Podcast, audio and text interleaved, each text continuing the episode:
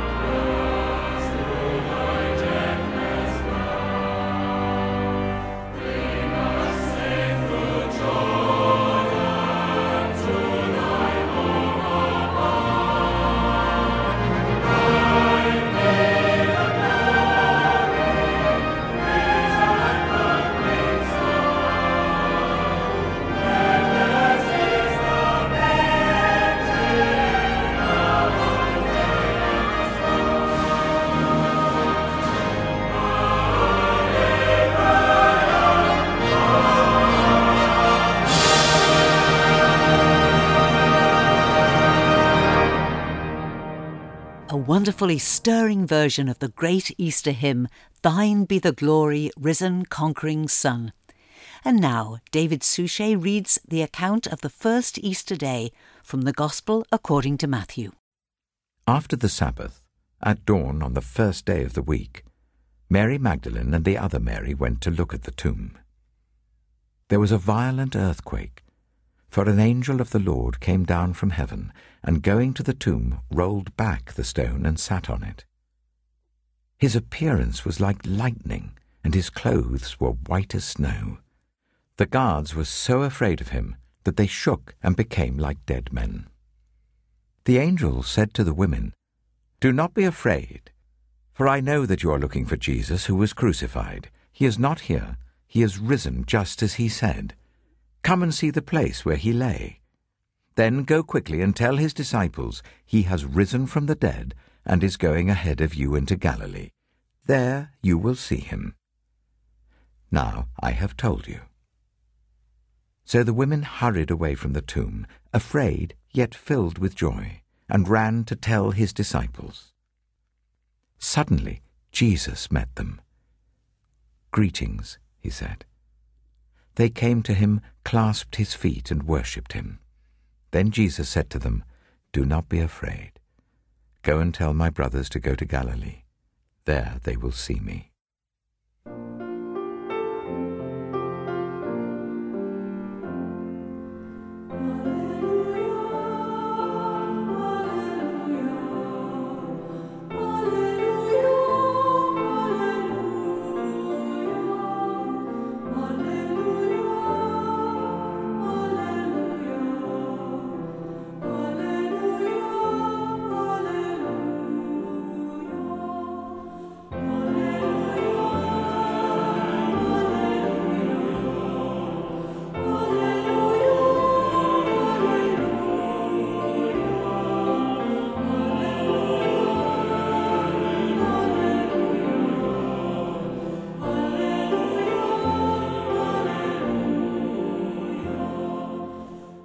Lord Jesus, early in the morning, a voice in a guarded graveyard and footsteps in the dew proved that you had risen, that you had come back to those and for those who had forgotten, denied, and destroyed you. Hallowed be your name. To believe in the resurrection is to believe that death is not all powerful, that beyond despair there is hope.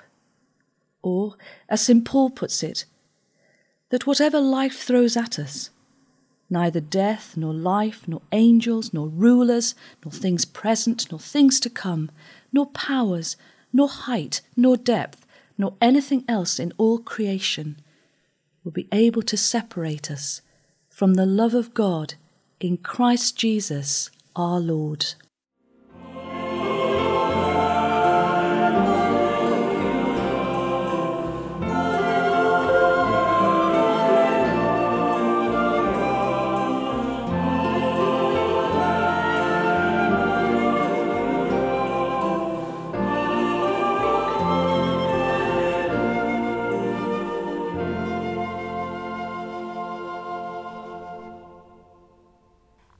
Easter, we talk about new life in Jesus Christ. But what does that really mean for ordinary people like you and me?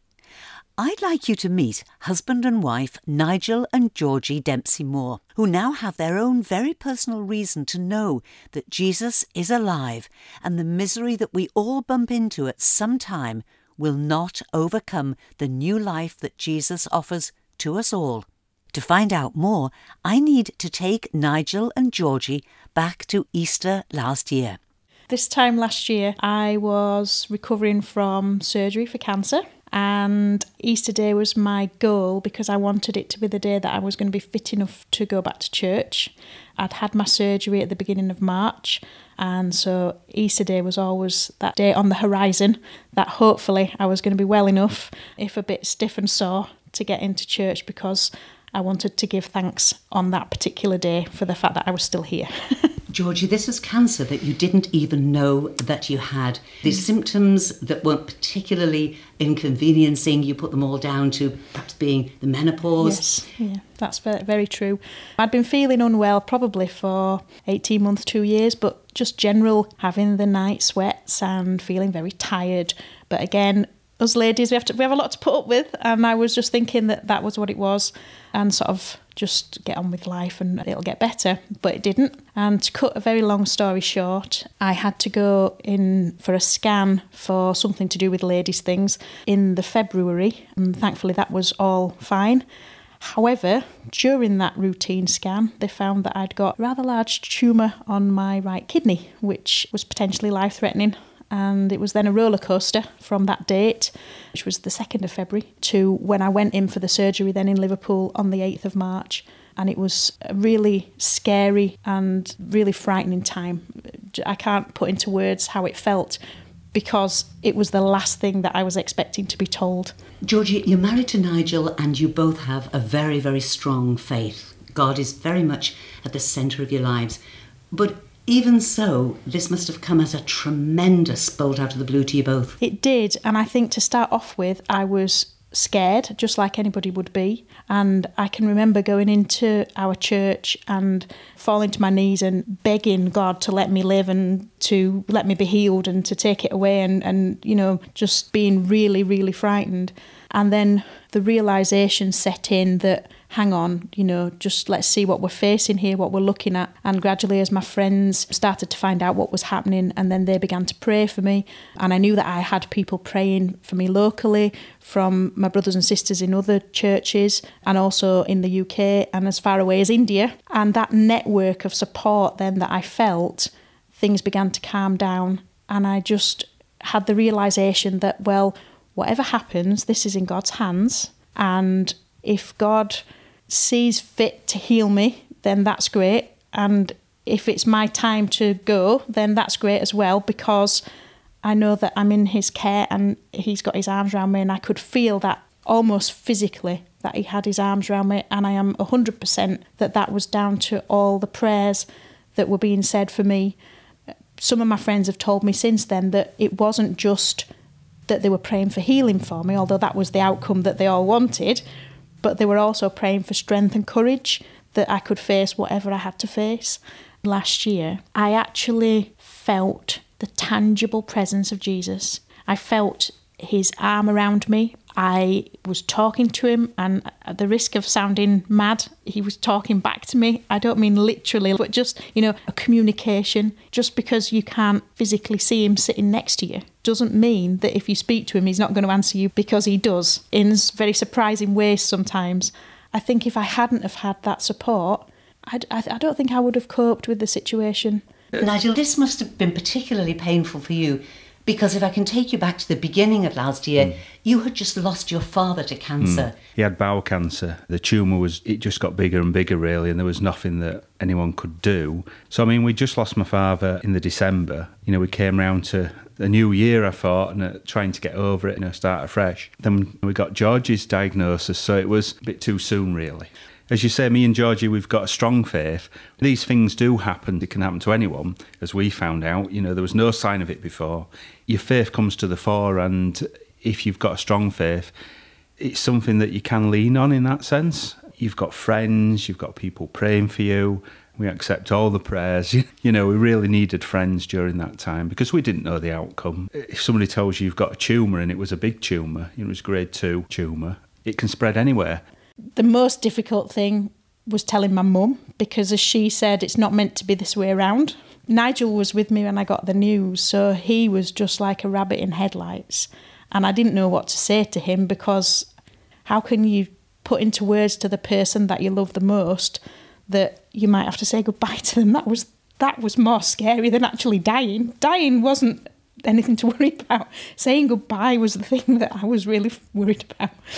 And my immediate friends were upset, but they tried to cover that up. They tried to not get upset in front of me. And we've talked about it since, and they were saying how hard they found it to be upbeat. And then when they went away, they were crying, you know, but not crying in front of me.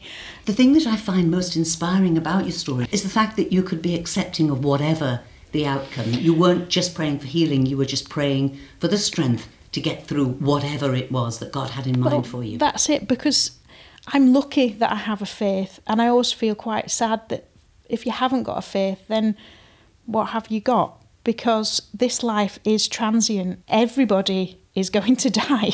And it's not something that we should be miserable about and morbid about. I don't mean it in that way. That is where we're headed.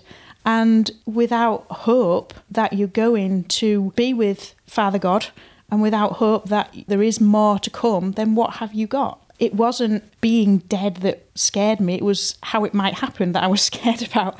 And the peace that I felt from the prayers of other people and prayers of my own took that fear away from me because I did feel that if things worked out that way, that it would just be like leaning back in Jesus' arms and going to sleep, and that was it. And I was going to be looked after and cared for. And it's a journey, it's just a transition. And that is nothing to be feared. It isn't. As I said before, the thing that upset me the most was having to say goodbye to my family. But God yeah. had another plan. He certainly did have another plan because here I am a year later and I'm fitter and more healthy now than I've been in a long time. In fact, I'm doing the parish walk. Now, I've said that on Manx Radio now, so uh, there's no way I can get out of it now, is there?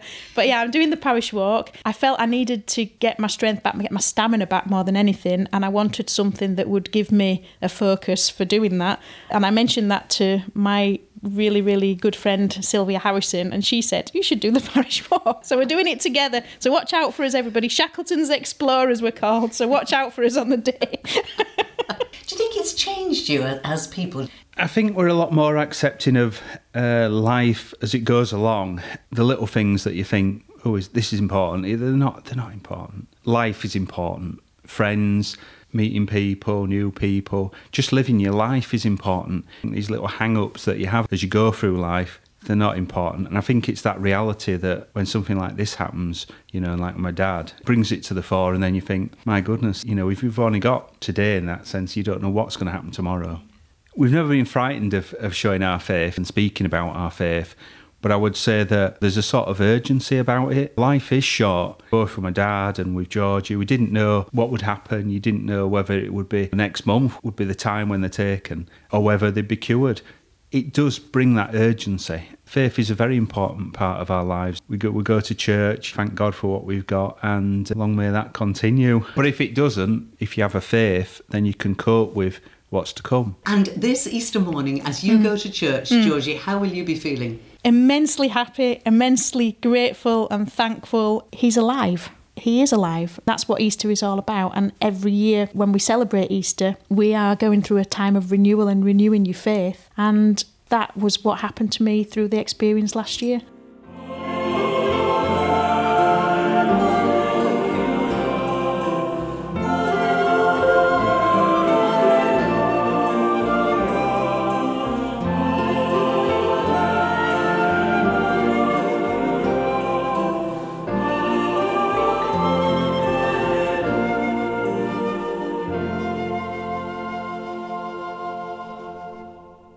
Thank you to Nigel and Georgie Dempsey Moore for sharing that story about the new life in Jesus that became real for them as it carried them through their darkest of times in the past year. But is this new life really something that's offered to all of us?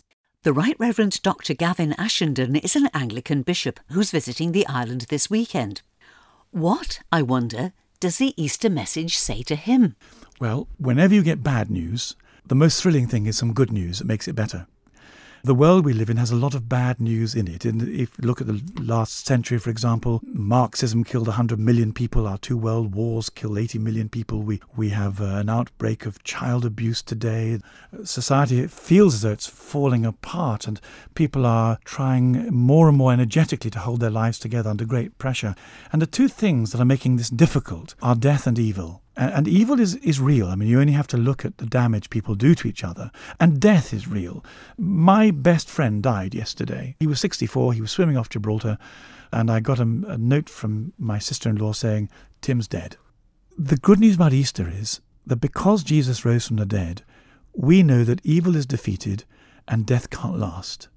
And since those are the two things that spoil life for most of us, even if we don't put labels to them as often as we should, the idea that there is something stronger than evil, and that is a God who loves us, who doesn't let our failure and our blame define us, but instead sets us free. And then when we come to be accountable at the end of our life, to know that when we're held accountable, we can be forgiven and given life in joy with our best friends forever is a wonderful thing. And if Jesus hadn't risen from the dead, it wouldn't be true. Evil would appeal to be stronger, and death would be inevitable. Because Jesus died for our sins on the cross, because Jesus did rise from the dead, evil has been beaten. We can slip free from it just by asking, and we get to live forever in joy with all the things that matter most. Well, that makes life worth living.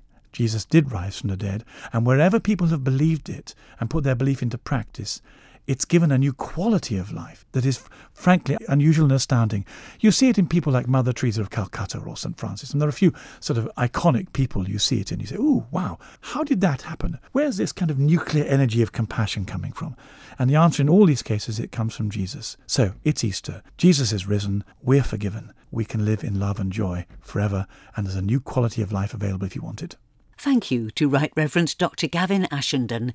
And that was actually the end of a very thought provoking interview with Bishop Gavin that I'll be bringing to you on Praise in a few weeks' time. But if you'd like to meet Bishop Gavin, you can do so later this morning. At half past ten, he'll be in St. Augustine's Anglican Church to preside and preach at their service of Holy Communion. And St. Augustine's is currently meeting every Sunday at 10.30 in the Celton Manx building in Braddan, easy to find almost opposite the entrance to Eden Park.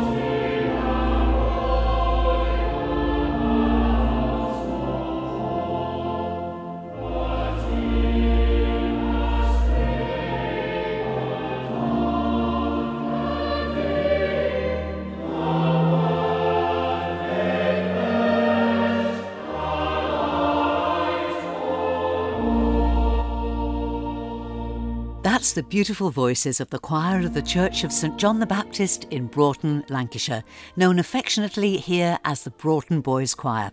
And they've just completed another successful visit to the Isle of Man for their annual training course for the boy choristers. Over the years, hundreds of Broughton boys have travelled to the island to spend a week together developing their musical skills and, just as importantly, having great fun in their off duty moments swimming, playing beach football, going to the Venture Centre, and exploring the island's heritage sites. Every night they sang evensong in a different church, and it was after their visit to the cathedral in Peel that I caught up with the boys and the man who makes this all possible, the choir's inspirational musical director, John Catterall. This is the 46th visit. Who would have imagined when you started it that it would become so much a part of island life as well as choir life? Well, we certainly wouldn't in uh, Preston because uh, it was a one off when we first came to, uh, to the island. We've been every every year since I think 1972. And the standard is so very high. The whole choir sing with such love and enthusiasm. and They read beautifully, lead the prayers with such sincerity. It's a whole experience. It's not just coming and singing some music, is it? No, we try to teach the boys quite a lot about not only presenting worship and helping people worship within the congregations, but helping them to worship themselves also. And during the last two days, we've been putting an emphasis on listening to the prayers, having a moment of quiet during a service which is so busy for them as the prayers proceed, and of course listening to the lessons and the sermons that follow the lessons. It really is one of the most difficult things to do when you're directing and singing in a service to be actually involved in the worship, but it's something you must try to do. When you're recruiting choristers, what are you looking for, John?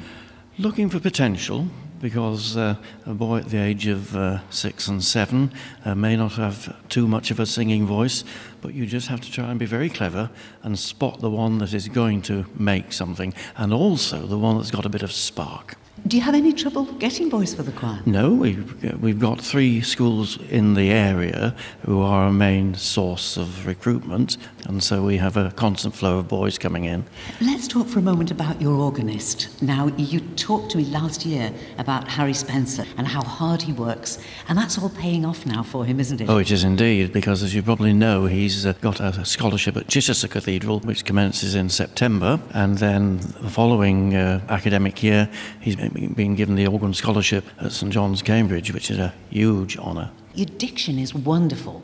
Is there a trick to getting such good diction? Not really. You've got to rely on the concentration of the boys to produce this. Work on it, and it happens. There's not a better note to finish on. Finley, is this your first time? Yeah. Are you having a good time? Yeah, it's, it's really good. Alex, how many times have you been here? Uh, it's my first time. Had you talked to the others about it? Ask them what happens when you go to Yeah. the Isle of Man. Mm. And what did they tell you? And they said just enjoy it. And are you enjoying it? Yeah. Now, Sean, you weren't just singing for us tonight, you were reading as well. First time at Alstia, weren't you? Yes. Were you a bit more excited this time because you knew what was going to happen? Yeah. What's the best thing you've done? Watching all my friends getting scared at the top of the Laxey wheel, screaming. How many times have you been here, Michael? This is also my first time. and what's the best thing that you've done so far? The raft building, not only to um, win the race, but also not to fall off or be pushed off. And was anybody pushed off? Many people, yes. Were you in teams? Yeah, we were in teams. And who was on the winning team? Me, Thomas Worley, Finley Ratcliffe. Now, did you win because it was a, a really good raft that you built, or just because you hung on? Because we hung on and most of us were scared if we didn't, Thomas Worley would whack us with the paddle. Lachlan, we have met before, haven't we? Yes, we? we have. You're a busy choir, aren't you? You travel about. Yes, we are. Not just only in the island, but we go to visit many other cathedrals as well. When we're a week together like we are now, it helps us with our relationship with each other and it helps us with our singing as well. Well, I hope that wherever else you go, you come back to the island next year. Lachlan, thank you. Hello, Jacob. I'm a second timer. Second timer. Is choir and musical a big part of your life? It is quite time consuming, so about three times a week we will go to church. Do you think it's worthwhile? Yes, definitely. Do you get a lot from it? Yes, definitely. What about your friends outside of the choir? People at school? Do they know that you sing well? Yes, they do, because uh, I sang a solo at school, so that's when they found out. Well, thank you for bringing your lovely music to the island. Hello, Ben. How many times have you been over, Ben? This is the sixth. There's three head choristers. Thomas is the head, and me and Finley are the deputy head choristers. So we look after everyone. You're good role models for the younger boys. Yeah, yeah, definitely. But at the same time, you can have some fun. Yeah. And tell me about your music. What other music are you involved in? I play it in the senior band at school. Play the clarinet. So music is a big part of your life. Yeah, yeah, definitely. Choir's helped me with a lot of things, especially with band. It's made me read music easier. And with mu- taking music GCSE, it's helped with that as well. I'm Finley. Do, do you think it's very enriching being in a choir? I think it instills a work ethic. I think you do get a lot from it. I think um, the commitment of four years, not a lot of things our age, like football clubs, I don't know, scouts, run for four years, and you see the development. I think you do get a lot out of it. Do you think you become like a family? I think on these weeks especially you do. You're obviously in a hotel together. You can't not be like a family or really good friends, uh, helping and making people better. On weeks like this especially, we do come very close. So the big question I'm coming now to Thomas, head chorister. How are the staff behaving? Very, very naughty, actually. Us three head choristers at a night, we uh, come together and we write down what's gone wrong in the day. People have been falling asleep quite a bit on duty as well, uh, taking wrong turns, getting to places. And in the morning, we fill in the boys on all the naughty nonsense and bad behaviour that's gone on the previous day. It's quite fun.